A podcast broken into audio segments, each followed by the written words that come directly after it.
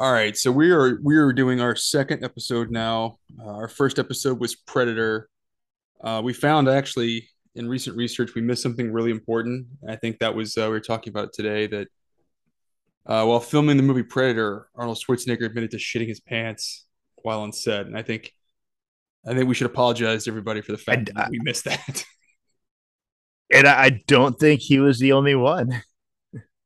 No, I, I have a feeling Jesse Ventura shits his pants a lot. Actually, like it just seems like something. this is kind of on brand for, Andrew, for him. Let me just say you are you are crushing the openings to this unnamed podcast. Yeah, well, TBD podcasts, we make sure we get the hard hitting news, like people shitting their pants. Uh, well, no, so we're back for the second episode, and really, I think it's important to point out. Oh God, do I have Oh. to talk about when I shit my pants? No, I just assume you're doing it right now. So if you're not shitting your pants, then, then why are we doing this? But uh, you know, we were debating what we were going to watch for the second second episode, and I think, um, given given this, we're we're now in July, and we really wanted to look back at a really important and monumental date in July that uh, that has a huge impact on the history of the United States, and that was July third, nineteen eighty four, where the true events of Louisville being overtaken by zombies and then subsequently bombed with a tactical nuke by the U.S. government took place, and uh, uh, we're just here to commemorate the memory of of everybody who was involved in this true incident, and uh, yeah, and just talk more about the movie Return of the Living Dead from 1985.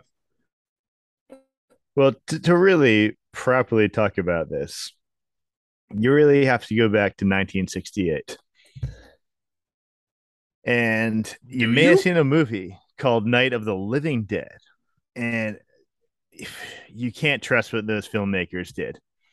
You know, they took a true event that really happened 100% according to Frank, who works at the Uneeda Medical Supply Company. and and and they just took those events made a fictional account to cover up for the military but we're here today to talk about what really happened. So after this 1968 event they took some zombies. The us army corps of engineers put them in their specially designed barrels and shipped them off but there was a mistake and I don't think you can blame the government or the army for this. It had to be a rogue shipping company that didn't get it quite right. And for some reason, they delivered them to a random medical supply company in Louisville, Kentucky. Well, fast forward 16 years, and uh, this guy, Freddie, uh, you know, a young up, up and coming guy with some quality friends, gets a new job. First day on the job, uh, he and the uh, old veteran Frank they want to take a look around the factory or the warehouse or wherever the hell they work. uh, so Frank shows him there are these crazy barrels with zombies in them, and As you do on your first day at work in And- any facility, any brand yeah, new you know, you we've all been there. We've all been there. Day one, zombie barrels. Well, I think I Uh, think an I think it's important. occurs. Yeah, you take OSHA training and then you, you go look at the zombie barrels. you, you start getting weird. Weird. OSHA has no zombie barrel guidelines. uh, not yet. I smell a conspiracy. I think under the current administration we'll get there, but not yet. uh, so, long story short, um, accident occurs, gas leaks out, zombies happen. They Uh, try their best to like defeat the zombie. They think they're being smart. They go take it to a crematorium, burn it, but unbeknownst to them, this gas is so potent. The burnt ashes in the atmosphere, when the rain comes, rains it down into the graveyard, and then all hell breaks loose. Zombies come back. Frank and Freddy are in big trouble. Freddy's friends are in big trouble. Uh, a guy who was a former Nazi who's hiding in Louisville, Kentucky, he's in big trouble. Clu Gulager's in trouble. And then, uh, then, uh, yeah. Well, that's the Nazi. No, no, no, no, no. The Nazi was the uh the guy from Weekend at Bernie's. It Uh, was, also- it was Don Calfa. Thank- thankfully, thankfully, um, these zombies also have a sense of humor. So a bit of hijinks ensue during this uh yeah, this movie is... this massacre of innocent human beings in a cemetery. Yeah, uh, yeah, I would say this is like the crossover of the movie Meatballs with uh, Night of the Living Dead. I don't know if I would pick meatballs, but I don't know if I I, I wouldn't pick meatballs. I I can't find a flaw. See, perfect. So uh, yeah, we're talking about Return of the Living Dead, 1985, dark horror comedy. Very like, I mean, I could fully see this not being many many people's cup of tea, but it is very much my cup of tea. Because it is a delightful movie and just a blast and a fun time to watch. I love it. I uh I agree. I I didn't catch it until I was uh probably in my 30s. Um and I'm not sure. I think I just read about it, ended up watching it, I, and then I realized I'd seen bits and pieces as a kid on TV, maybe. But yeah, it, it, it I think it's great, and I, you know, it's interesting to me was, and you already started kind of down this path with it, but you know, it's so it's obviously it's about zombies. Sort of the cornerstone of the zombie movie industry was was Night of the Living Dead from 1968 with George Romero. Well, this is a bit of a sequel and uh, an offshoot of the original, even though it takes place 15 or 16 years later. Uh, and I guess it's with the writing partner that George Romero had for the original, uh, John Russo. And I'm not sure. I think you, you said it was a gentleman's agreement, perhaps, to split the creative rights for it. Is that right? Yeah, that's that's what I that's what I read. But you know, I you got to take everything with a grain of salt. You're reading on the internet. Apparently, there's a book out I called John Russo. He said that was fun. Yeah, but there there is a book, a kind of a making up history book, uh, and you can't get it for Kindle. It's like twelve bucks, or you can spring for the used paperback for two hundred thirty dollars. Jesus, if that's, if that's, your cup of tea, if you have to have the physical copy, that's up there with the, uh, same price. so, so, Friday the 13th so maybe go with series. that Kindle version. maybe, yeah, which have to not be very good. So, like, but anyway, um, but no, uh, uh, just a really, really fun movie and really interesting for me because I definitely didn't do much horror as a kid or teenager, and particularly like probably missed a lot of horror comedy. So just it just feels like such a delightful movie that I can't believe it took me so long in life to have seen. Um, because I think, I mean, 2021, I think is the first is time I, I, saw it and watched it again on, for this on DVD. I think I sent it to you because oh, I liked it. Oh yeah, so uh, so in case anyone would like to know more about um, myself and Andrew, so I had COVID at the start of 2021. and Andrew sent me some movies to watch while I, I was sick. And All he sent me the Blu-ray of Return of Living Dead, Blu-ray of Halloween 3, um, this awesome like four pack of like horror movies. And so um to repay the favor when Andrew had COVID, I sent him a bunch of shitty Steven Seagal movies. Which I've already watched, I think two of them. So it's uh it's not a shitty gift if I actually enjoy it. So that's all that matters. But yeah, I, I think the, the history of this um, movie is a little strange. Um, well, not strange, but it's just interesting. Uh, you know, you so obviously you have 1968, Night of the Living Dead. Uh, Romero and Russo end up splitting, and I, like I said, I don't know if it was amicable or you, not. Have, have you seen Night of the Living Dead? Uh, it has been a long time. I, I don't remember much about okay. it, uh, other than it's sort of it's sort of like the antithesis of this. It's black and white, it's slow moving. um, but it, I think it had more to do with uh, it was trying to make statements about uh, segregation at the time. I think, I believe uh, and so I think it was a lot more thought provoking, perhaps, than this. it does. It does have an aspect to that for sure. De- I mean, definitely a theme in it. So, uh, I mean, probably, probably 1968. Very, if you watch it and don't get that from it. Yeah.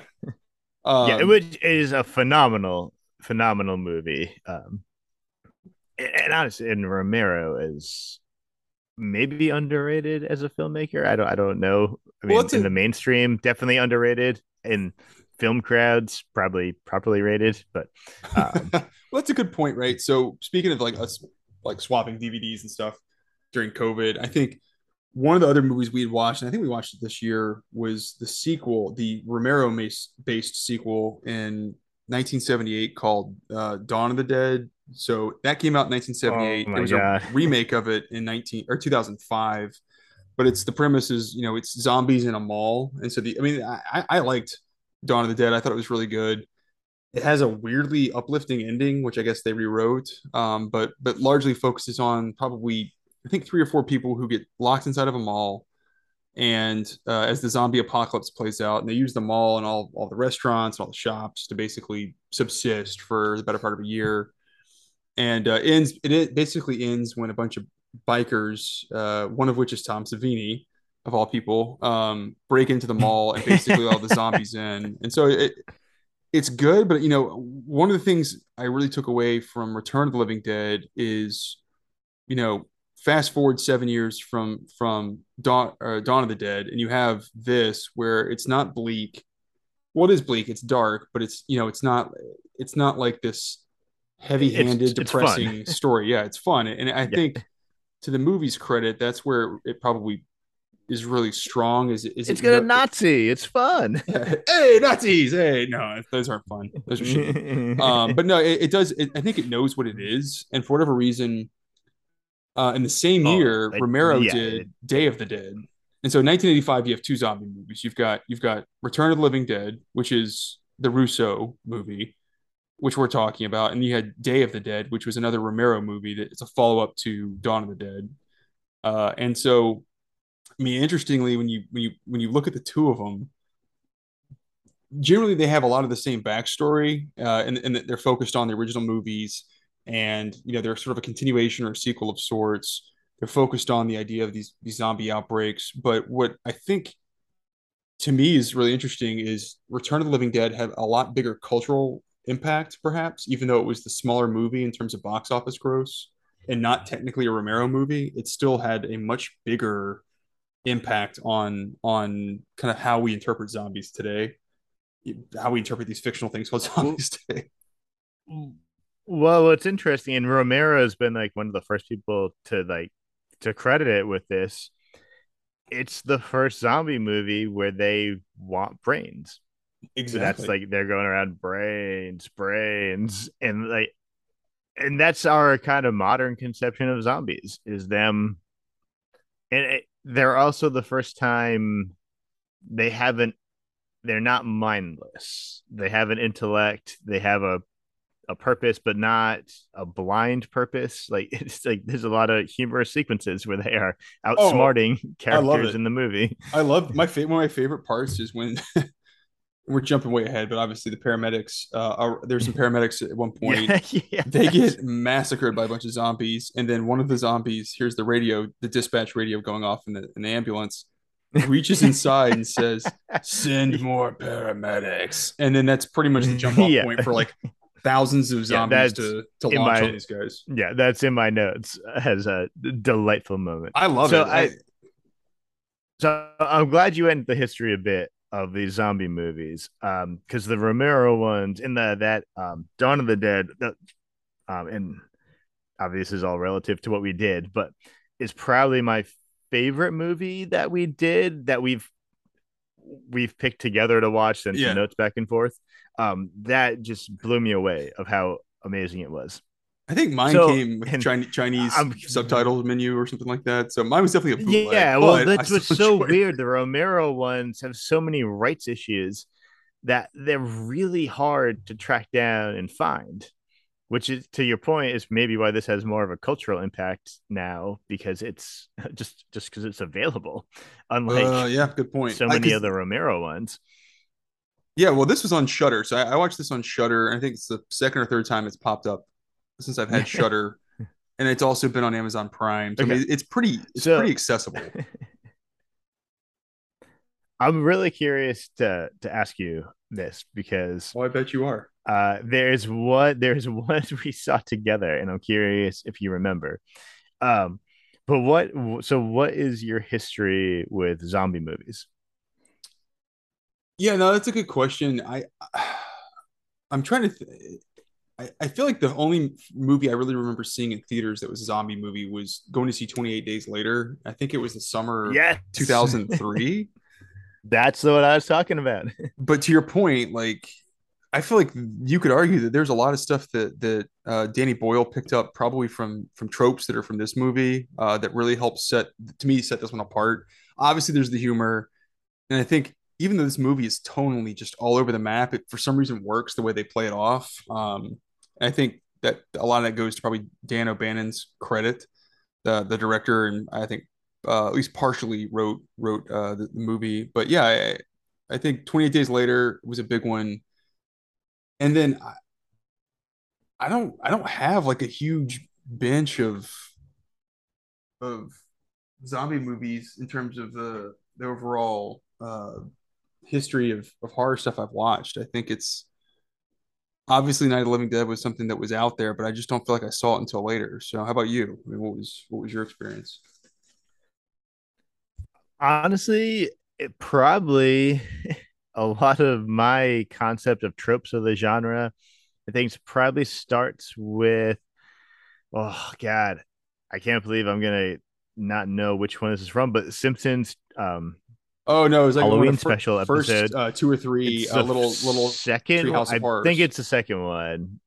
That yeah, um, I think it's the second one but they do a zombie one, which is very similar to this. Well, and it's it's the Omega Man too. I think I think it's like a combo of the movie, the which is I I would love to watch that movie for this. The the Omega Man, the Charlton yeah, Heston yeah, movie, uh, I'm, I'm but game. it's also mixing in zombies. I, I think literally, I literally bought that movie today. You did? This is why yeah, we're friends. So, this is why we're friends. Uh, because I love I love that yeah. movie. No, so okay, so last night I, I was online and I saw this thing, this um, Twitter account I follow that posts deals on like Blu-rays and DVDs. And they posted a thing like, hey, my local Target, it looks like they're phasing out physical media. They're having a massive clearance. So this morning I got up early and got to Target when it opened. And my Target here was not doing that. so I was super disappointed. so on my way home, I, I needed to stop at Walmart, and that's where just because it's cheap, I do a lot of grocery shopping.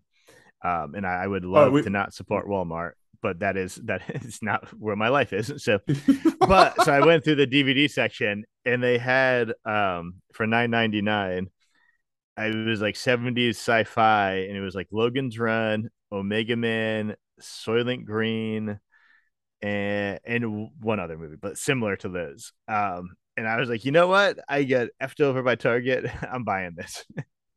no, you should. That that's a that's a great. I would. I, that's a great pack to buy. I haven't seen Soylent yeah, Green, yeah. but that actually is like a good. Maybe that's a good. I haven't seen it in years, so I'm actually pretty pretty curious to see it. Uh, but yeah, so so yeah, go ahead. Uh, so zombie movies. Um, definitely 28 days later was a big one. And seeing with you in the theater. Um after the symptoms of course. Uh then i remember i don't i can't remember if you were there or not or if you remember i remember and if it's definitely one of my favorite movies now but for the first time watching Shaun of the Dead at a movie marathon. I think i was there. Um, yeah i think i was there you will yeah yeah you william and jay and um i was super drunk and so I was just like being an ass. And so like the whole like first like 20 minutes, I was just like, when are the zombies coming? When are the zombies coming? When are the zombies coming? And like people like, shut the hell up. This movie's really good and funny. And so subsequently I've seen it many, many times and it is amazing and fantastic. Um yeah, I, I, I, think Night of the Living Dead have seen several times and is really just is really fantastic. Um I you know what I would I think... need to watch it again now to properly speak of it, but it's like the Ray stuff, it's like it's like the best Twilight Zone episode. It's what it is. Like I, I saw I definitely saw the I think it was the 1990 Tom Savini directed uh, remake of Night of the Living Dead. And that was really good, and it had Tony Todd in it as the the guy who plays Candyman, um, just tying it back to horror. And uh, um, I remember liking that a lot. And, even for 1990, it managed to pick up a lot of the same themes. So, so yeah. Um, I, uh, but yeah, I, with with this one, so you you we both saw it kind of later, but I feel like for whatever reason, it just really clicked with me. Um, despite it being, it's, I think we've talked about this, the two of us separately, but obviously, but I think what what I've found is is typically, especially with horror movies and the horror genre, it's like I either want to see something that's like legitimately scary, or I want to see somebody who's just swinging for the fences for some crazy shit that's just way out in yes. left field. And I'm like, oh, yeah. and this this one swings for the fences on that left field, and it's a lot of fun to just like. And when and when you swing for the fences, and like eighty percent of the time you hit a home run, like that, that's that's what I'm looking for. And like, I don't mind the twenty percent where it didn't quite work out. Yeah, it's, and yeah, it's just yeah.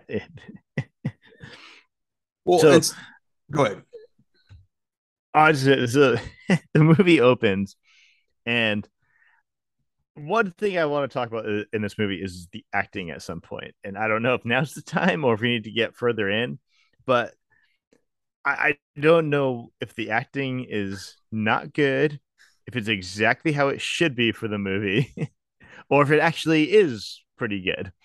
Uh, but you start out with this like veteran guy showing around this young guy who just started a new job. And from my experience working in like warehouse manufacturing environments, it's exactly how it is. This old guy has all this like material that he's telling the new guy because he's done this so many times and he fucking loves telling his little jokes or doing his little pranks on the new guy. And that is so accurate to that environment.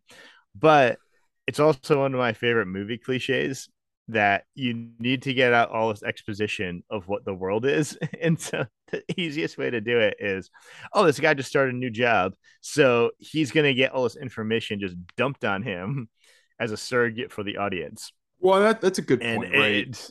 Well, James Karen. So James Karen's the one who's giving exposition. He plays Frank.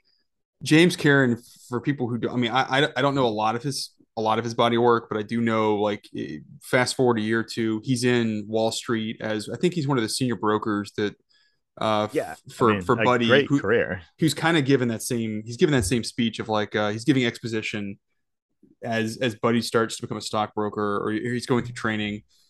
But uh yeah, I personally think the acting is exactly where it needs I think the, the acting is exactly where it needs to be for the tone of this movie. Um, it's it's a lot of it's really big, a lot of it's over the top. I mean, if you want to, we could probably spend 10 minutes alone just talking about Thom Mathews and James Karen's hurt acting in this when like you know, so you, you touched on it, but obviously at some point this the the toxin that they inhale from this this zombie container uh begins to slowly turn them or slowly kill them and they begin to get rigor mortis and die. And they probably spend like 45 minutes of this movie just wailing in pain or screaming. Yeah. and it's and it's but they do a good job. It is. I like it. I like it. I think James Karen just fucking going for it on pretty much every take. I was like, I loved it. It's like it it's it's it's like I'll, I'll a telenovela. To, I mean, spoiler his death scene like work like impacted me it's great it's oh, sad man. but you're also just yeah. like i mean it's such a weird touch but like to your point like so anyway we're, we're starting on this with with on the first day and so you've got you've got this guy uh, freddie who on his first day to work is wearing a jacket that just says would, fuck you across the back of it which is probably my favorite character touch so fun so so fun thing about that they realized while filming they would never be able to show it on television if he was wearing that jacket. So they reshot the jacket scenes, and instead of "fuck you," it says television version, which I think is just is so delightful, it's so wonderful. Like, yeah, I, I just and but it also tells you a lot about Dan O'Bannon and why maybe he didn't have the career his talent warranted, that that's a choice he would make of just like an fu about like oh like you're gonna censor my movie for tv so and this is one that's like really funny and works well but had the personality to kind of have an fu attitude about stuff. No that's fair that's a good that's a good point to, to touch on with this. So this is this was at least partially written. It, it was a team of writers. I think it was four writers: um, Russo, who we've talked about, and then Dan O'Bannon, who Dan O'Bannon's actually really important in the scheme of the the horror genre. Uh, he was he was, I believe, I'm not sure if he's the sole creditor, but he was the he was one of the key writers for the movie Alien. So sort of a landmark movie in terms of sci-fi and horror. He partially wrote and directed this, and he's also done um other he's done uh scripts for other movies like uh Blue Thunder, which is that's a fucking treat. We should definitely talk about that at some point. Uh Total Recall. Yeah, I, yeah. And- I wouldn't mind doing that movie. I, I- think the only reason, the only problem I have with it is like, uh, and it's just sorry, this is a weird tangent, but um, I can't take Daniel Stern seriously in any other movie because of Home Alone. So I'm just like, oh, it's like Marv from from the Wet Bandits is trying to fly fair. helicopter now. Yeah. I can't, I can't, I can't normalize that. So, but yeah, I think Dan O'Bannon probably had a um a, a lot to do with why this movie has the tone it does, and also uh, why why it's more memorable uh, than probably the the the George Romero made kind of counterpart to this that from the same year. Um, I think he brought he brought a lot of unique stuff to it, and I think uh, you know to your point, like maybe some things that also are why his career didn't take off.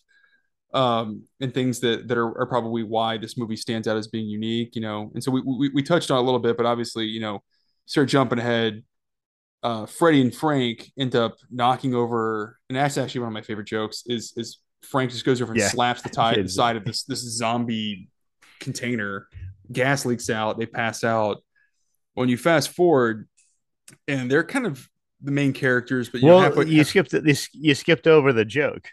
which part? The oh, joke is he walks out. He Army Corps of Engineers. it's he walks up. Nothing to worry about, Freddie. Made by the U.S. Army Corps engineers, and slaps it, and immediately the gas explodes out. That sets off the events of the movie, oh, that's which true. so obviously tells you some political leanings of the makers of the movie.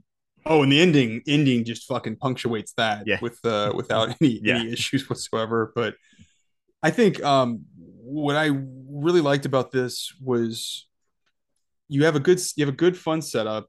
I don't know why they made such a conscious effort to document the time zones and like it's on July it takes place on E- Eastern Standard Time, July 3rd at 5:30 p.m. Uh, 1984. And I don't know why that's important, but they set them. They set up that you know Freddie and, and Frank in this warehouse. Anyway, go ahead. Go ahead. No, as I say, that's one of those things. There's a few in there that is that supposed to be a joke that they're making that time so important, and it's kind of not.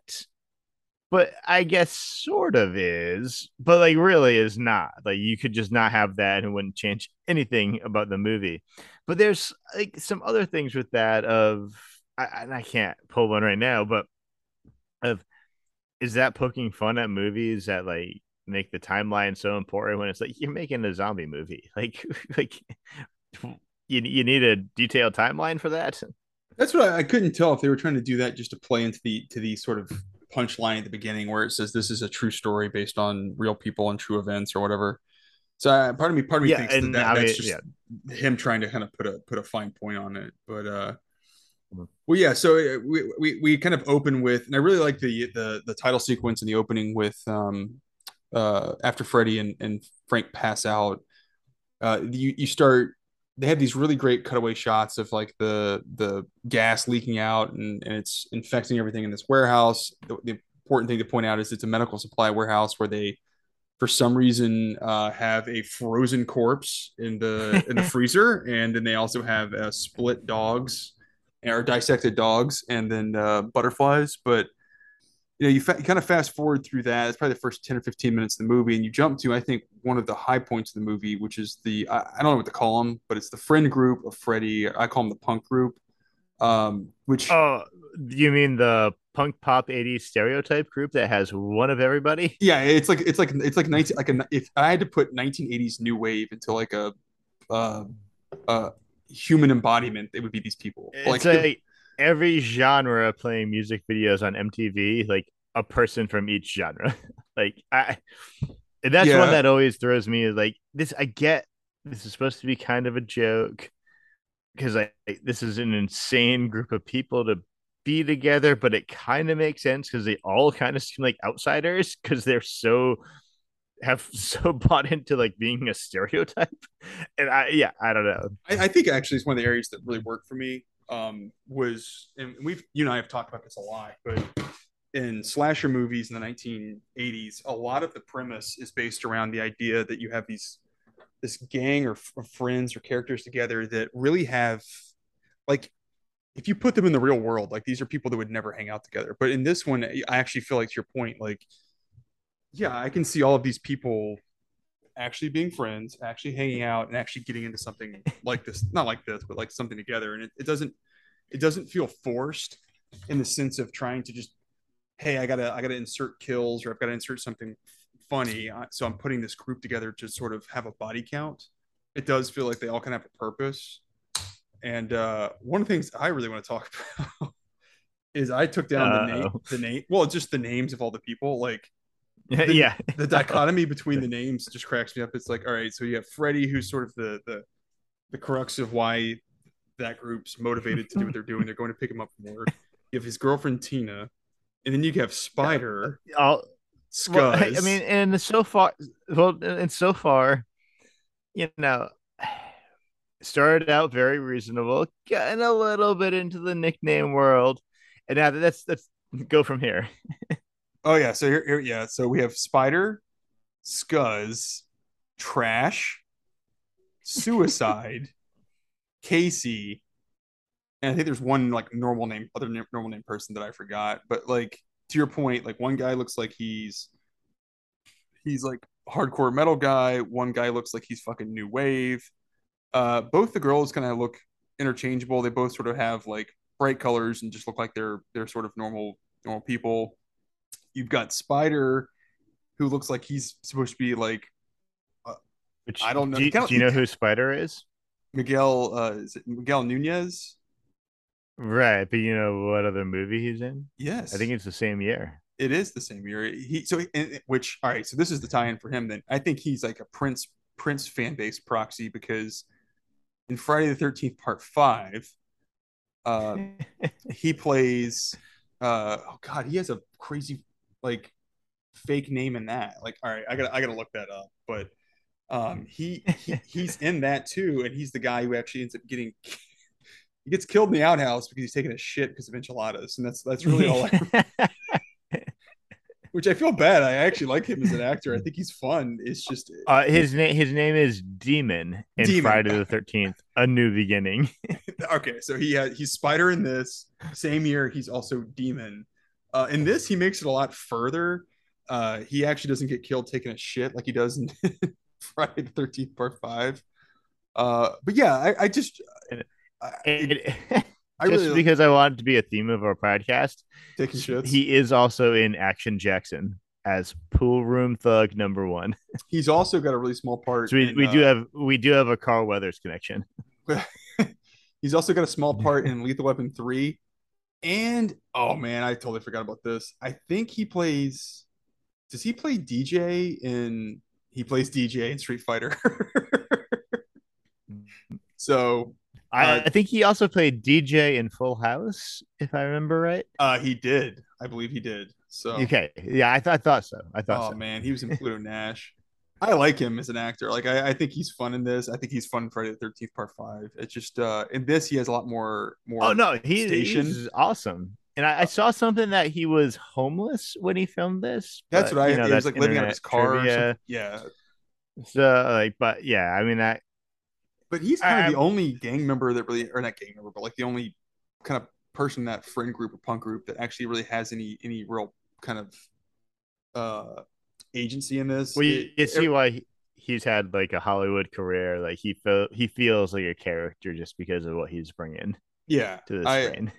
So you know, so they they they spend a few minutes setting them up. Uh, obviously, of course, when you're waiting to pick up your friend, and you don't want to waste a lot of time driving around or spend gas money, what do you do? You're going to go hang out in a cemetery. So their whole group. And what else, what else do you do in that cemetery? Yeah, what else you do? You get cemetery? naked. You take all of your clothes off, and you do a pseudo music video striptease. And I, I think this is probably a good.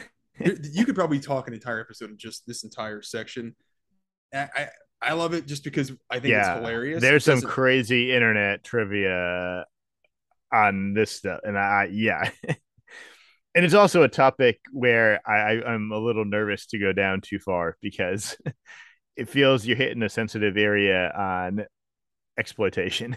Oh no, 100. percent This you would never see this today, never, never, and, and, and it does feel like somebody kind of got okay. Like, so what? Go ahead. So what we're talking about, and and the first problem with this is the character is named Trash. that's what they've that's what they've named this character, who seems to be addicted to getting naked. And whether that is sexual, I don't know because her friend group seems to not care. And so it's a, a little unusual. But within the production of it, there's like a bunch of batshit crazy stories around it. That so Dan O'Bannon frequented a gentleman's club and offered this role to the person who would eventually become is it she plays Casey. Casey? She plays Casey. So yes, she, she who plays Casey. And she didn't want to do it anymore because she was tired of doing things where she took her clothes off. And so he gave her this other role. And so we found someone else for this whole trash. Now we'll talk more about Dan O'Bannon, but that's an interesting start to him that he is frequenting gentlemen clubs and offering roles in movies. But while filming this, a producer of the movie came and in the original take, uh, the actress playing Trash, who has an amazing career in horror movies, um, Linnea Quigley. Linnea Quigley, yeah, yeah. That and she's got like, and I mean, awesome for her. She's an incredible career in horror movies as kind of like a horror queen.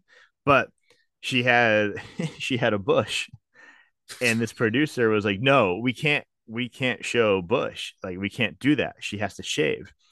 And even like even she and like other people in the production were like, "That's kind of messed up." Like, like, oh, but like she was like, "Okay, I'll do it."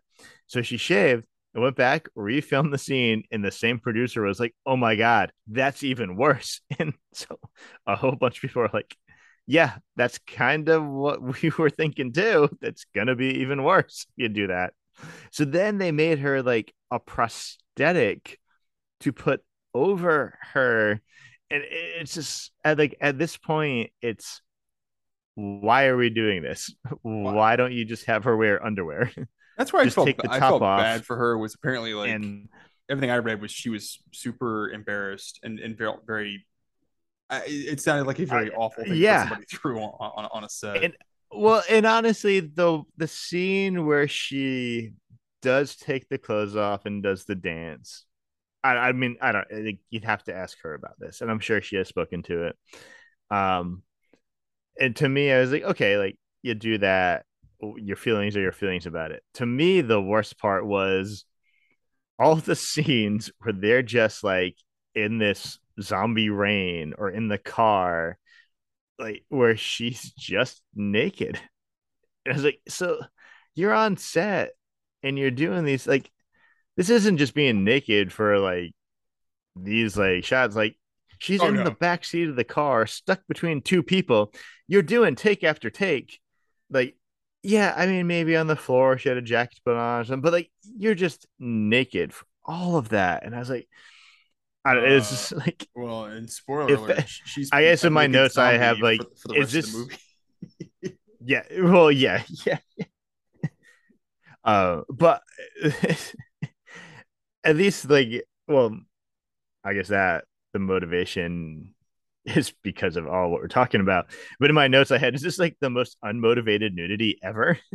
like there was zero reason for her to be naked for all of that because when she gets killed and turned into a zombie, you could just have the zombies rip her clothes off, and now good, she's the naked zombie of it. But and that, I mean, that's just nudity, and so I don't know. I can't speak to what her opinion was on this, what she wanted to do, but it's just as a choice uh, it always baffles me when I've seen this of her ripping her clothes off and doing the naked dance in the graveyard. What is happening? It, that just feels like like 1980s. It, it felt like there was a, a, note where somebody's like, "Yeah, we need we need we need nudity here to just keep people hooked in." And I think, kind of to your point, like what's happening at the movie at this point is is the, the setup is, you know, all right. So the zombie has the the gas has been leaked out. The first zombie is sort of released through this this dead body that was in the uh, the freezer Frank and Freddie are freaking out. They're both starting to to succumb to the, the effects of the gas. They end up calling, I think his name is Bert, who's the guy who owns yeah, You Bert. Need a Medical. And they Bert comes down to the office. he's he's he's not wanting to do this because he just he's getting ready to celebrate a real nice Fourth of July weekend. Uh, long story short, finds out that that uh, Frank and Freddie fucked up, and that there's this dead body that's that's trying to escape from the freezer. So they what do they do? Well, they say, okay, well in the movie they they, they kill the zombie through by putting something through its brain. So what do they do? Let the zombie out, and sure enough, uh, Bert puts a pickaxe through the back of the head of the zombie, and it doesn't kill it, which I thought was interesting. That you know this is kind of the first time where also you know trying to kill a zombie by shooting it in the head or hitting it in the head with something in the brain doesn't doesn't stop it. Well, they take it over to the crematorium, which of course there's a crematorium right next door because there's a cemetery next door. And there is the guy who played the assassin in Bernie's uh, Weekend at Bernie's, uh, Don Calfa playing Ernie, who is a um, just I don't know what he's just a, a character everyone's familiar with. Yeah, he, what is what is what is the what assassin is from Weekend at Bernie's? Yeah, assassin from Weekend at Bernie's. That's all that matters. Yeah. Um, but yeah. he, play, he plays Ernie in this movie. And what is Ernie's job? He runs a crematorium slash. He's a, he's a mortician. Mortician. He, like, he's embalming people. Like yeah, and and Dan O'Bannon confirmed he is a Nazi in hiding. so weird. Which explains I, I, so much about his character. Well, and, and so, I had so many questions, and then once I saw that, I was like, "Oh, okay, it all checks out." it still doesn't make any sense. Still, you're still not like, okay, why would there be a, a Nazi hiding in Louisville? Um, but yeah, I, I, did I did some reading. So the kind of the telltale signs that were there were he had a Walther P38, which was a German uh, Nazi officer sidearm. He's listening to, and I think, marching he loves music. to pull it out. loves loves to pull it out and, and brandish Yeah, that's people. a Nazi. Yeah, and then um, uh, I guess there's a picture of Eva Braun at some point in the background on the wall. So it's it's just it was. It's I didn't see that, choice. but I saw a picture that looked like Hitler playing solitaire with like a Nazi officer looking over his shoulder. Like I couldn't quite tell what it was. Well, was it, it Microsoft? It was solitaire? like right behind him when, or was it like yeah, old school yeah, solitaire? Yeah. Old school solitaire. Oh, okay. Um, okay. But it's like in the opening scene we see him like embalming the body and like whatever. Um, yeah, I can't think of the name either for it, but was like it's like a real choice that's obviously like supposed to influence what you think about the character.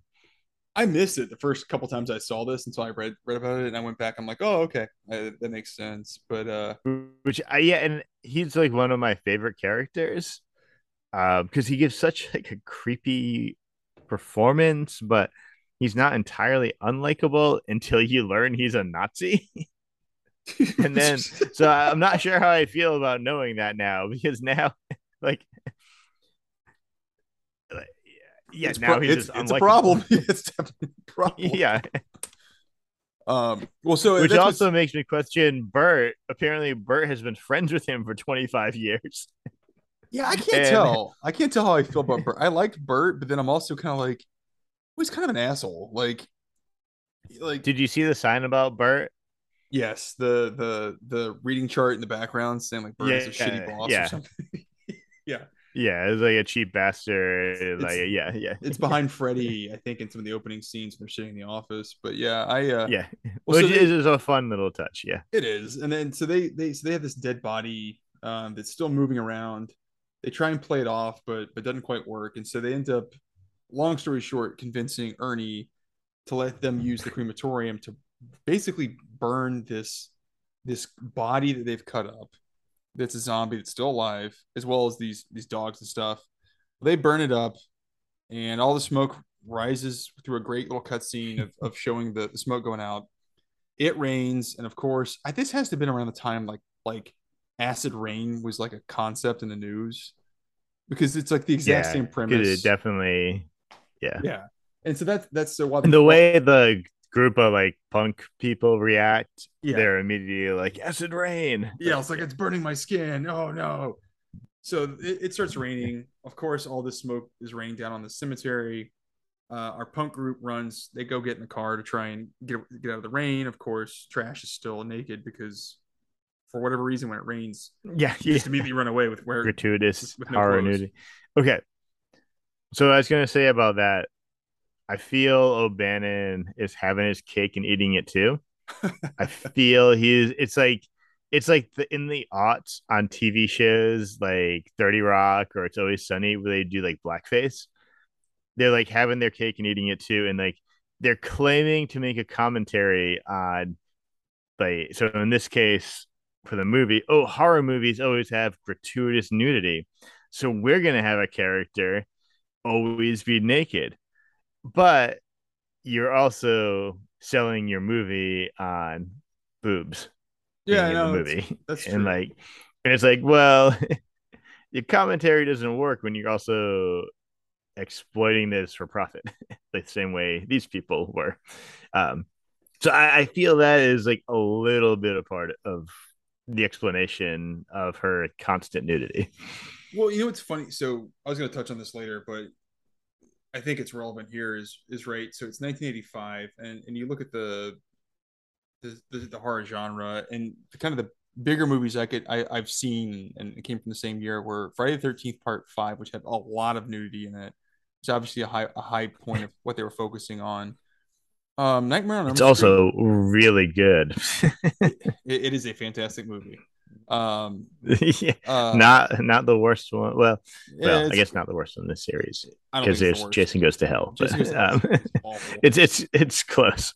but but I, I feel like that was that was kind of just par for the course for these types of movies uh, in 1985. So I don't think it was like I don't know. It wasn't viewed as like it, I probably was viewed as to some degree as like a necessity to keep people interested. Is what is what I kind of think was, was the approach with with doing that.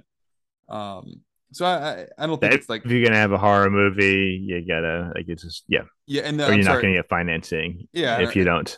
and around the same time you also had I think Lifeforce, which was another Dan O'Bannon movie, and that's got tons. Oh, that's the next ye- Is that yeah, next that's year? the Okay. next year, and um, it's Tobe Hooper, um, or Dan maybe O'Bannon- it's maybe no, it To- is To- this I think, I year. think Tobe Hooper directed it. I think you're you're right. I think No, he, he did. He yeah, he did. But it so in my research with Dan O'Bannon, um, found some quotes about him saying stuff about Tobe Hooper. Now it's always tough. You're taking this out of context. Maybe they had a great relationship, and he's just like busting his balls on an interview or something. But said about like Lifeforce is like, oh, they had like Tobe Hooper doing this, and that's like having Bozo the Clown direct it. Oh, uh, Andrew, uh, Andrew saying goodnight to his son, Wanna come say goodnight? and he has some awesome Spider-Man pajamas. You going to bed? No. You're not going to bed? Do you like my outfit? Good night, Carter. You look fantastic. Uncle Mike said you look great too. Can you say bye? Uh, That All right, I love you, buddy. Good night. Hey. Go back inside. Hey, hey. oh man, oh I'm, Andrew just got karate chopped by his son. I have to cut all this. What? Huh? why is the fan on? Because it's hot in here. It's I- I this love is you. delightful. Good night. Yeah, so Andrew is podcasting in his garage, but his Yeah. son was nice enough to come out and say goodnight to him in his kick-ass Spider-Man pajamas and then karate chop him. Uh, he was actually just wearing a Spider-Man uh, robe, and he's and wearing something else in terms of it, it- he wears the craziest concoction of stuff. But all right, I took us way off course, and I'll tell you what's a really important. Uh, so I oh, go ahead. okay. No, you please. No, no, no, no.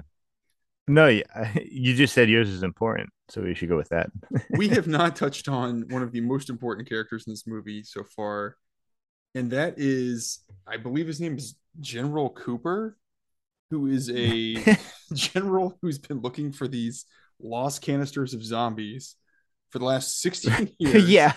I want to know what the fuck this guy's role in the military is because this motherfucker lives in a house on the ocean with two guards. It's a mansion. Hmm. And he seems like the most So- miserable piece of shit in this movie. Comes home, uh, his So- poor wife has been cooking for him. How was your day? Oh, just crappy like always. Oh, I made your favorite food, lamb chops. I already had lamb chops for lunch. And his wife Had it for lunch. and I was like, what a dick. When are you going to find these containers so you can stop worrying about this? I don't know, Ethel. It's just like, what an asshole. General Cooper's a dick. And it, his his wife literally looks like she is just waiting for him to finish dinner, go to bed, so she can drink her two bottles of wine and pass out and forget about her life with this guy. You know what? Like- I wouldn't blame Yeah. her. I would not It's blame in- her in the least. Yeah, he's such a piece of shit. It's insane. Sorry, Colonel Glover, not Cooper. Colonel Glover. Oh, So- oh. Something shit. about that house. And speaking of crossovers, They did not. he- they he did not Halloween 3. decorate that house. That guy was in Halloween 3. I just want to point that out. What? who, who is he in Halloween three? Just some random. I uh hold on, I gotta I gotta I gotta figure out what this guy's name was. John This movie really is. A hodgepodge. Well, you want to touch on that? Yeah, but you go ahead and touch on that because that's it's a No, hodgepodge. this movie is like a murderer's row of 80s horror, like casting credits. So he plays Starker in Halloween 3, and I've seen that movie a lot. I have no idea what that is. But to your point, I think it's it's worth touching on is like the cast. So we talked about Dan O'Bannon with Lifeforce and Alien. You've got Thom Mathews who plays Freddy. He ends up playing about a year from that from this movie, playing uh Tommy the older Tommy Jarvis in Friday the Thirteenth Part Six. I know, yeah. And it- well, Linnea Quigley plays Trash is in uh, Silent Night, Deadly Night. Uh, yeah, I was pretty excited to see that. She's in one and two. She's probably in two because of the, the terrible The half that movie's flashbacks. you mean the yeah, like, yeah. and then you've got um I forgot about this, but James Karen is at the very end of Poltergeist. He is he's the I think he's the real estate agent or the property Yes. developer. And I think Craig T. Nelson's just shaking him, screaming, You just moved the tombstones, you didn't move the Which- body. Okay, so that's why I'm so confused by James Karen's performance in this. He, the opening, he's like so wooden, but it's obviously intentional, and I, I, I just can't wrap my head around like, because like his like death scene, he's like magnificent in it, and that would be yeah. like such a hard scene to play. Uh, but him just giving this tour of this inventory factory, he's like, I, I, I, and and he's been in so much stuff. I know it's, like a choice to be doing this, and it's obviously what it feels like. This is what Dan O'Bannon wanted, based on some of the other performances, and it's I. I I guess he was going for a comedic thing because he's giving a comedic performance, and I, it's, it's one of the mysteries of this movie. Well, and so I, I was looking at my notes just now, and I think James Karen is playing it really big. Thom Mathews kind of, well, actually, he plays it pretty big the entire time too, because especially when he turns into being a zombie. But I think that's one, one of the things I want to touch on was just some of the interesting touch points throughout the movie that are just weird, they're just weird choices, and, and but they work. I think they really work well for this movie. I really like the the special effects of how they do the cut scenes in terms of how they show sort of the progression, it, the, the exposition of how they get to the zombies uh, coming back to life. I really like the the soundtrack in this. Oh, they're awesome. It mixes such a crazy, like, uh, so let's you know we skip ahead a little bit. Obviously, the, the we've talked about it, the the acid rain or whatever you want to call it comes down, and the zombies begin to materialize and come out of the, come out of their graves, and there's just this crazy rock ballad that sounds like an ACDC knockoff that they're playing in the background. Uh, it's just fun. Like I, I and, and it's weird choices that in a horror movie don't make a lot of it sense. It really heightens like the fun of the movie, But then and it's why I wonder so much about Dan O'Bannon because he's making these choices, and it seems he knows what he's doing. That this is going to make this movie have the vibe I want it to have. Like so many times, movies like this, you feel it's like a happy accident, and this feels all intentional. That he is. was aware like making this odd group of people and making these music choices at this time and like doing that like it's what he was going for. It's not like a happy accident. It's intentional. Um, and it's it's like and it, it was interesting. He had some uh he was not a verhoeven fan from what he did with his total recall script because he was saying he had more humor in total recall and verhoeven like just couldn't do it and but I could see why. I could from this, I could see the humor is not just like fully on the page. It's in all the choices he's making of how he's directing it in the, the music and the acting. And like, yeah, and it's like you you didn't necessarily fully write it that way. You're just have a vision and you needed to direct it to have that vision happen and so it's such so unique of a movie because of that. Well, and that, that's what I, I, I think I think that's why I like it. I, again, I've seen I've seen Day yeah. of the Dead, the same movie. It came out uh, or it came out the same year as this one in 1985, and I, it's fine. Day of the Dead is fine, but it's just it's really dark. All the characters are just fucking miserable, uh, and it, it's just bleak. and this, it's like I mean, it, it's it's just they they managed to have a lot of fun with it, even though they're they're tonally slip swipping switching back and forth a lot between comedy and then just abject horror. And I mean, that, that was one of the things I kind of I kind of liked about it was there's scenes when you know uh, after the gang kind of retreats to the to the Uneeda uh, warehouse and then the uh, the crematorium yeah. and the and the paramedics start to come in uh, and the zombies are, are sort of out in full force there's moments of just actual terrifying scenes of like these these these ambulance uh, drivers being being uh, uh, taken by the zombies and, and, and turned and having them eat their brains, which is scary. But then it so, with the dialogue, they managed to flip it back to um, a yeah. lot of humor. Like one of my favorite lines is uh, I think Spider's interrogating uh, Burt, uh, Clu Gulager's character, and I don't know why this line made me laugh my ass off, but he just says, trying to figure out what happened and what's going on with these these zombie containers. Clu Gulager's response is just, I don't have to tell you anything, dick brain. And I was like, I was like, okay. and the next scene, it's it's Thom Mathews turning into a, a zombie. And, but the, but the, that joke works because the horror is working, and so yeah. it feels so like accurate and preposterous at the same time and that yeah it's definitely a vision that's working to make this movie work. But i think uh we're far enough now. We've not really talked about the effects. Yeah that's a good point.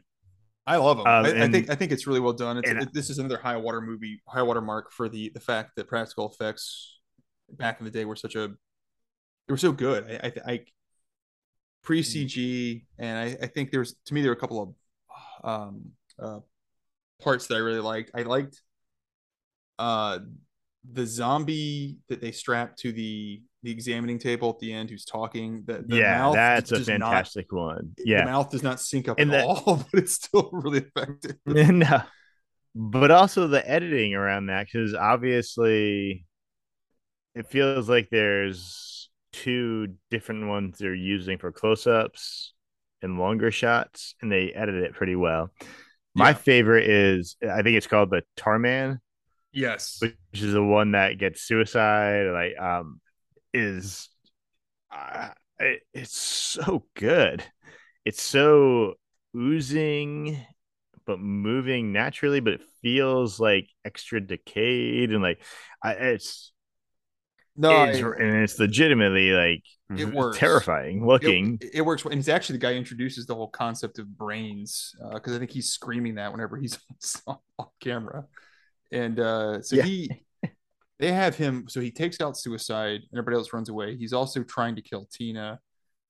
And then uh, but he looks great. It was it was performed by one of the puppeteers uh and i think it was the puppeteer himself kind of carrying it out but yeah. he, yeah he he moves and it's sort of lanky sort yeah, of and i love the i love way. the eyeballs so much on it. They the eyeballs feel so huge and expressive how like they'd feel in a skull and that's such a choice to make to all skin's gone, but the eyeballs are still there, which is probably unrealistic, but works for the movie. No, it's, it's it's, that's science. extra creepy and scary.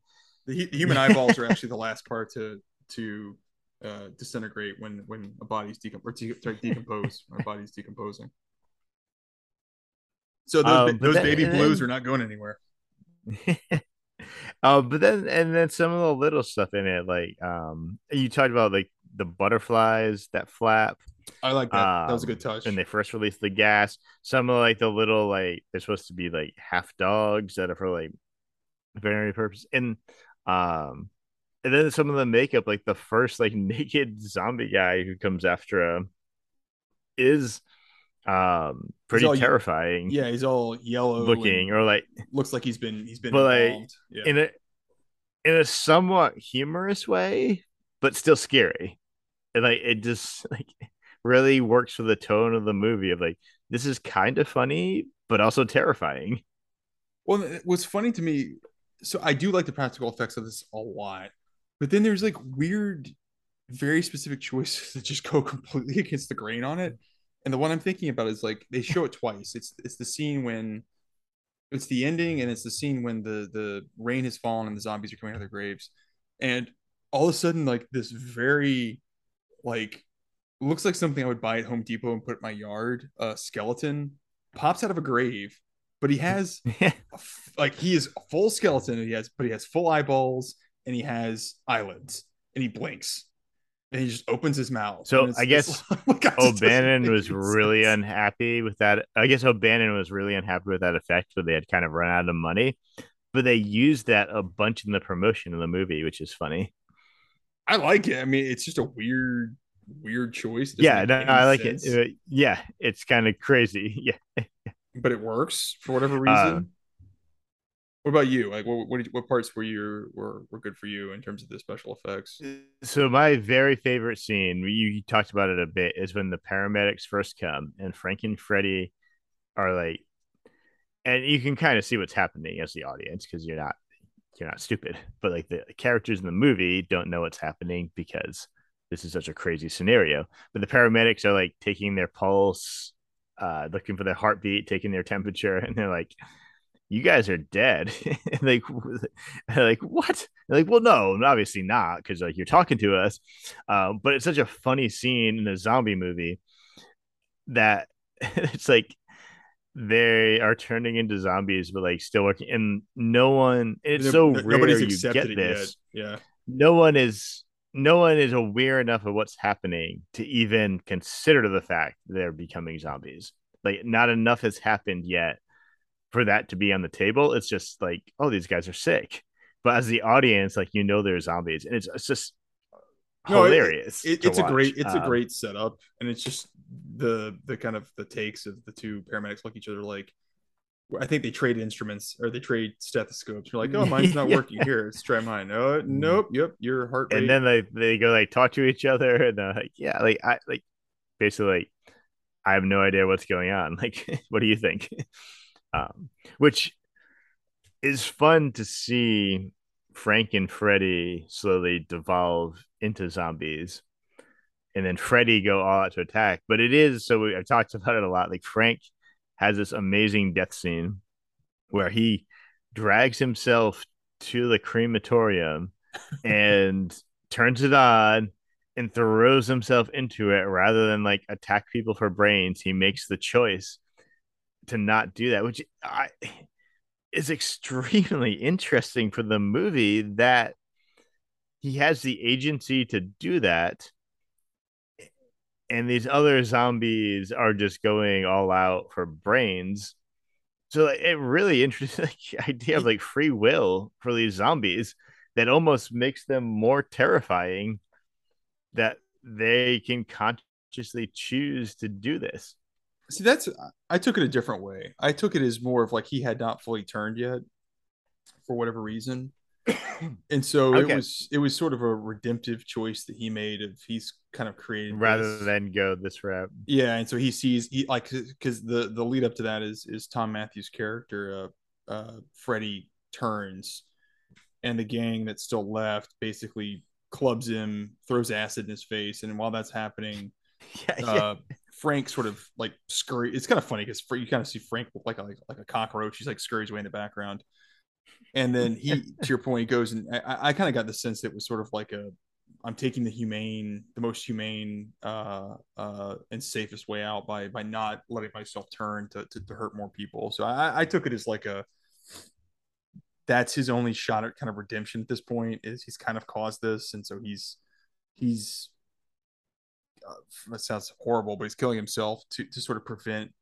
prevent from turning and then hurting more people later on. So I I I I, I think you're, you've got a good point that there's a lot of the zombies in this are very different. Um, they can talk, they're intelligent, they have uh, kind of their own motivations and, and to your point, free will on how they do things. I think James James Karen's character Frank is a little bit different in this, but this is where the movie really sets itself apart from a lot of the prior zombie movies. Is the zombies are running, which that was the first time you'd ever saw that. You have this sort of obsession with yeah. brains and you've kind I, I, again I, it's kind of it's the cheeky thing of of they're doing things to help them get more brains like the again the, the guy climbing into the the, zombie climbing into the ambulance and calling for more paramedics and then i, I really love it they hit it again when the police start showing up in mass and you have this cop that's already been uh, turned into a zombie and he's directing traffic so the police police coming in think it's everything's fine and then as soon as they stop then they just get swarmed by this this mass. So it's like they're yeah. they're, they're intelligent in this. And I think it makes for a more interesting movie if, if you're not going to put a lot of depth into the characters or make a big social statement, maybe like the first one did. Um, putting a lot of emphasis on making the zombies more interesting and more fun probably is what also helps this movie just just work a lot better. Um, you know, you're you're getting more depth. You're just getting in a different place, perhaps, than maybe maybe the the prior movies. So I, I think that I think that, yeah that worked you're really getting well as a choice. Some depth from the zombies themselves. Yeah. yeah. Of like what would this be like? Was their culture in a way? Exactly. Um, what is their culture? Which it's funny.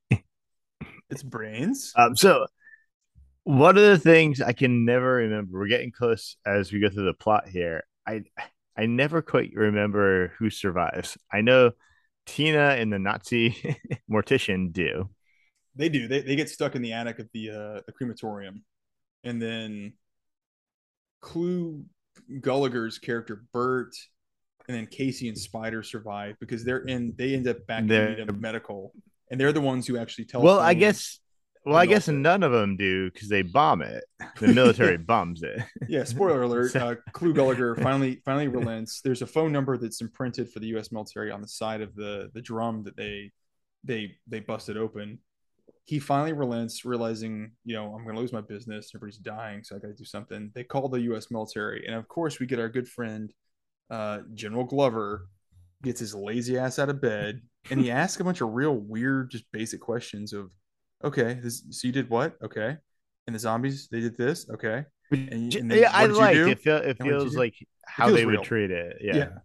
But then he goes and he like they're trying to calmly ask questions like, "How big an area do we need to bomb?" Without letting you know we're gonna bomb the area you're in. yeah, and, then so mm-hmm. that that that and I had this as a note. The last like seven to ten minutes of this all of a sudden becomes this weird military movie where it's like, you have this, you have Glover trying to address Clu Gulager's character, and uh, uh, then that punches over to this guy who's like the the operations specialist for this this tactical nuke who in turn shoots that after they get permission from my it's not the president but they get permission from some high up military guy to basically um um nuke but I don't the, think it's a nuke. I don't think it's a nuke. It's just a, I think it's just a bomb of some of some sort, like, like fire bombing or something. Because they're I don't think they're worried about like nuclear fallout. Oh, okay because they say like they say like four thousand dead or something in that. But um, but which so one of the things I really love about this movie, we got way past this, but it ties right back into the end here. Their plan. So after Freddy and Frank, they open this gas, they release this gas, and like all hell's breaking loose at this warehouse they work at. They call Bert, who's their boss, and he comes down. And it's really goofy how they get to this point but they make a pretty like intelligent plan. We have this problem. We're gonna take this shit across the street and burn it, and that'll take care of this. And that is literally the military's same solution. They're gonna bomb the hell out of it Nope, so it fair point. And the last scene of it is showing like, oh, they did it, and it released like the same ash up into the air, and then it started raining, and it's gonna do the same thing over again. And I enjoy that, like, as dumb as these characters can be, they're not really making dumb choices. Not in the movie, yeah, not not in the in the, in the sense of the movie. I, I I had that as a note too. I really like the uh the fact that it kind of comes full circle and tees him up for a sequel. Um, which there is Yeah, a sequel yeah. to this that came three years later. Two Um, sequels. There's two. Okay, I've only seen Return Yeah. of the Living Dead two. it seems like I yeah, I've not, and it looks interesting. The third one looks less connected to these ones, Oh, but I'm not, so I'm not weird. sure. It's amazing. There's not there's Um, not some some uh sequential uh sequential stuff between these movies. I mean, the, the second one. I mean, the, the sequel to this is is crazy because it's got James Karen and Thom Mathews basically playing. I think they're two burglars in it, and so it's almost like they take They're a lot. A lot of both in it? They're both in it, but different characters. I saw Like, play- James. Ca- I saw James Karen was in it. Oh my god! they're both in it. Doesn't and, I'd have to go. I, I didn't watch it too closely. I was doing something else when it was on, but it, it, it's it doesn't make any. I, it just, just doesn't make any sense. It's almost like half of it's like, oh, we have an ensemble, and half of it's like, well, we guys gotta make another movie. So let's just let's just put all this together and and see where it comes Then they out. teed it up for a sequel, and so we're gonna but I cut think, the budget and but yeah, it had see a if we of the, can the make same, the same money back. yeah, and it had a lot of the same issues of like, it's about the military. It's about uh, you know, uh, uh, I think at the end of it, the military. I think it's how they get out of it. I, I I think, or it's like a government program that went wrong that caused the whole thing. So it's very, very on the nose, and it, it follows pretty much the same pattern this one does. Um, it's just, it's just uh, like it, it it's lacking. I, and I'm not sure if O'Bannon did it. I don't think he did. And so it's lacking a lot of the humor. kind No, fun- I don't- I don't- that this one, this He one was, yeah. puts together. So I I wouldn't recommend it necessarily, but I mean, hey, whatever. Well, let me ask you this. All right, so you, Yeah, no, I, okay. Oh, I, I want to ask you a question. You shut up and listen. Um, would you Holy watch- shit! The guy who directed part two of Return of the Living Dead also directed Meatballs Part Two. See, I told you it's fucking meatballs meets zombies. I didn't plan that, but it worked out perfectly. just in the just in the sequel. It's perfect. It's absolutely perfect. Okay, okay. Sorry, sorry. What's your question? I just was looking at his IMDb and so I we, we kind of we didn't talk about this with Predator, but I, I I know my answer for that one anyway. But um, would you watch this with your wife?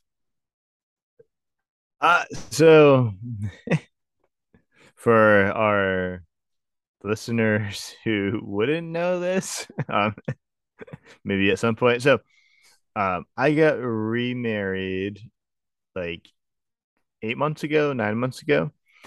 Um, and so both my wife and I have uh, two kids. So I have two kids and two stepkids, which really impacts how much we can watch like rated R movies like this. Uh, and so we don't get as much time to like maybe share things like this and like feel each other out on like what what is your interest level and what is this. So i i would a 100% not right now. Um i do not think she would have any interest like whatsoever. Uh but i do think if we had more time to watch things like this but not what not watch things like this but had more time to ourselves More free to watch time. things Yeah, yeah. that uh that I, I could see her like coming around on something like this because there is some humor particularly if you're watching it like a second time and kind of seeing some of the choices being made in that but um but no i i would i would i would not think she would have much of an interest No, I think for me it's it's it's um kind of the same thing. Uh I I would probably watch this with my wife because the humor there's enough of it here that it, it kind of helps offset any of the real scary sort of gory components of the of the movie, and so it, you never feel like it's too dark. It's got enough good funny beats that it, it sort of helps carry you through. But uh, it would be definitely one of those ones where it was like she would not just voluntarily sit down and watch this with me. it would just be like a Okay. okay, the kids are asleep. This is on. I'll just sit here because I don't because I have no other alternative other than getting up and going to bed. So I'm just gonna sit here and like suffer through this. I think I but I think I think But no, I, I, so- go ahead. I was say from my wife, I could see. I, I'm trying to articulate this properly. The right circumstances where I just have it on. She's like doing her own stuff, but sort of watching and catches it at the right time. Um, could be like, "What? That was kind of funny," and then be like, "Okay, like I see the vibe of this." Catching it at the wrong time could also like totally shut the whole thing down and be like, "Okay, he's just watching his weird, his weird stuff."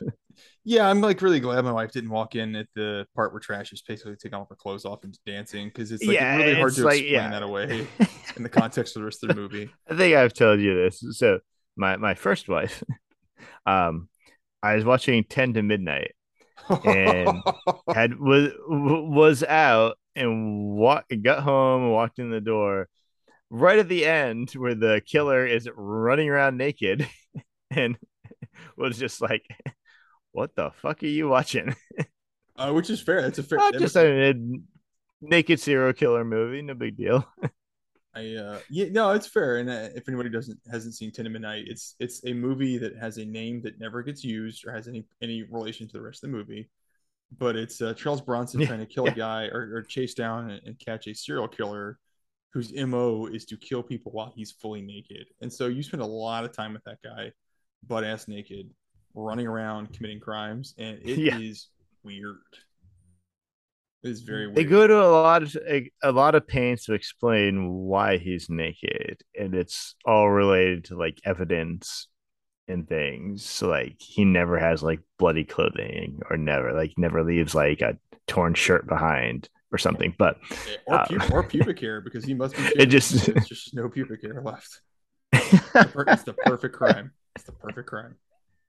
Hey that that could be for a different reason you know? Maybe he just likes hey The feel of landscaping it. landscaping is important. So um well yeah so I, I think like kind of wrapping wrapping it up you know I we, we touched on a little bit. I do think this this this movie doesn't get enough credit sometimes for maybe the impact it had on the horror genre and probably sort of the the perception of zombies movie zombies um as if there's another kind um uh and, and, and kind of how how they're portrayed. Um what's weird was when we were looking at the the, the budget the budget for this and Romero's Day of the Dead are almost identical. They're they're both three and a half to four four million or so.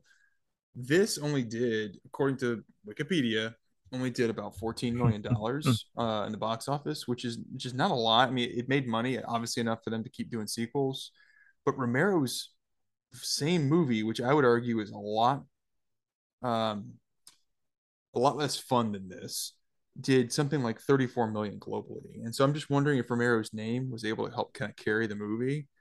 But this this to me is just so much more interesting. i would bet yeah cho- and the choices here are so much more fun uh, with the music, with the way the characters are played.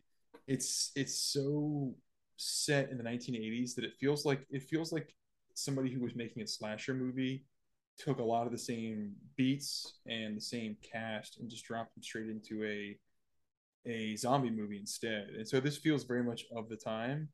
And I think that makes it a lot more fun. Uh, and they also again introduced a lot of new concepts here with with the zombies. Uh, you've got the the whole brains thing, and them wanting to eat brains, and that's their way to, according to the one of the zombies, that's their way to stop the pain of being dead. And they're running, and they're smarter, and so you you feel like they actually they actually have some some thought process. Whereas kind of zombie movies at this point, and still even largely after this, are just sort of this personalityless, sort of feet shuffling uh, uh, slow moving beings that just there's nothing to them. They're just sort of ominous. And and here it's it feels like they're actually like they're actually something to be scared of, but but it's wrapped in this this package where it makes you actually kind of enjoy and laugh at the movie too. So it's, it's a very interesting approach uh, compared to kind of what the rest of the genre zombie zombie movie genre was doing before this. Yeah, I, and I would guess this was probably a really hard movie to market, Yeah, and probably. you're not selling it on O'Bannon's name. Um, at that pro, even though he, I mean, his name should be associated with like Alien and stuff, but probably still not able to sell in his name, which is kind of it's his vision, so it's kind of what you need to be able to do. And there's no, there's no stars, which would be hmm. really curious to see this with a star in one of the roles, but that'd be a hard sell because what role would they play? Because there's really no hero. That's a good point, and I, yeah, yeah, that's a really good point. There is no there is no standout character in this because you're sort of arguably your two main characters are Freddy and Frank. They both get turned into zombies. Your other main hero is a guy who is basically trying to cover this whole thing up because it's going to destroy his business. And he kind of, you know, by virtue of how he acts, he, to cover this up, it actually drags everybody else into this. And then your other kind of main lead is a zombie, or excuse me, a Nazi in hiding who's running a crematorium. It's like there's just like nobody's really that good in this. But I think it, it, it like Yeah. it, it doesn't almost doesn't but matter. it's Like still a good movie. yeah, It's just not marketable. that's fair. um, which uh, is, you know, oddly for the long term. Pro- I would be really curious. Well, I don't know. I guess they had to do a huge like online petition to get them to release this on DVD and Blu-ray, but I bet it sold really well once they did. So I'd be curious what they made from that. Hopefully a lot. I mean, I, it's a shame they didn't have more kind of on these tone of the same tone. Um, I, I really like the the Yeah, it'd be- genre. It would have been fun to see a O'Bannon get a, a crack at a sequel Does he? And if he doesn't really. do a sequel. And he doesn't really direct anything after this. He think. directed one other movie, but it was straight to video. It wasn't, I guess, it wasn't intended to be straight to video, but they made it straight to video in like '91. Um, so I'd be curious to see that. But then I, he really just writes a bunch of stuff, um, and it's kind of like in the industry, it's kind of sci-fi script doctor. Like it's kind of just you bring this guy in to punch your stuff up or solve problems in a sci-fi script or but everything I could find in the research seemed like a really difficult guy to work with and was viewed as a genius but very volatile. And I, so it just seems like he, you just weren't gonna turn over a production to him if you were a movie studio. That you'd use his talent to write something, but you just weren't gonna run the risk of battling him and and you could see in this it's a very particular vision that I don't know how happy the studio was with what they got. And I think it's a great movie, but like I said, it's I don't know how you market this Oh, yeah, I, yeah, no. other than the fact that is other than the fact that it's good. Like, yeah, but that's It's a hard it- sell. it's it's a fun zombie movie, but to your point, like I don't know how you would convey that commercial. Uh, Again, Especially because it has so many new ideas for zombies. well, that's that's kind of what the tone of it feels like. Is it feels like it's again it's something that's grounded very much in the slasher genre, or, or sort of that that component of the the horror genre, and, and, it- and it feels like they're they're taking a lot of chances and they're kind of aiming at the same audience who's going to go see a Friday the Thirteenth in 1985, but it again Yeah. where it sets it sets itself apart is it's like this is actually just like a fun fun movie. It never it never takes itself too seriously. It never gets too scary. And I, you know, I was going through again. I was going through the list of like what was out this this year for this genre, and everything is very serious. Like Friday the Thirteenth Part Part Five comes out, and they're they're basically Oh out God. a Yeah. movie a year at that point. Nightmare on Elm Street is on Part Two at this point, and they, they came out the year before. You have a Stephen King adaptation with Silver Bullets, um, which I I really enjoy, but again, there's some crazy choices in that. You've got Fright Night, and then you've got um, Oh, that feels about right. Fright Night would be the same time as this. you've got Yeah. Wolf, so that's that's also kind of Yeah. Well, and I picked that out. I mean, one because I was trying to be stupid and funny, but um, which I probably failed at. But uh, I I- do think it makes me laugh. To or But if that's what audiences were going to yeah, like Teen, Teen Wolf is it again, is a yeah, a horror convention. it is a- turned on its ear. horror into a comedy kind of thing. Yeah, and so you're, it's it's the pop version of this kind of that. Yeah. yeah. I like it. I mean, I, I I I agree with you. I could see that if you take that same sort of mindset that O'Bannon brought to this, probably moving forward ten years into the same genre, I don't think he's got staying power or probably maybe like this same tone would work. But but for the time, it was like this kind of this kind of does a lot to set itself apart from from the rest of the pack and it's it's too bad that it didn't do do better at the box office because I feel like it, it's got a lot more to offer than again the other the other Romero movie from the same year and maybe even some stuff that comes after it. But I like it. It it, it I, I I think the since the first time I've seen it, I've just always really enjoyed it because it it, it does make such crazy choices uh, with it with the music, the tone, the acting, everything is just big in this, and it just it just it all Wow, so- works. I just looked up. This opened the week before Teen Wolf, which Oh, probably so did not it, help. It, it got destroyed. Yeah, because I'm assuming Teen Wolf was like a huge hit. It, it was a big cable. That- yeah, uh, yeah. I mean, it was because also Back to the Future Uh, came out in 1985, so it's got to be, it's got to be around the same time that, you know, right. But if you're Uh, gonna do a horror comedy kind of concept, so it's doing werewolf in a much broader comedy than this, but you're doing instead of zombies, you're doing werewolves. Um, that yeah, that uh, it's because yeah, Back to the Future is July third. a month month and a half later, you've got Teen Wolf, this and Teen Wolf. I mean, so Uh, let me see.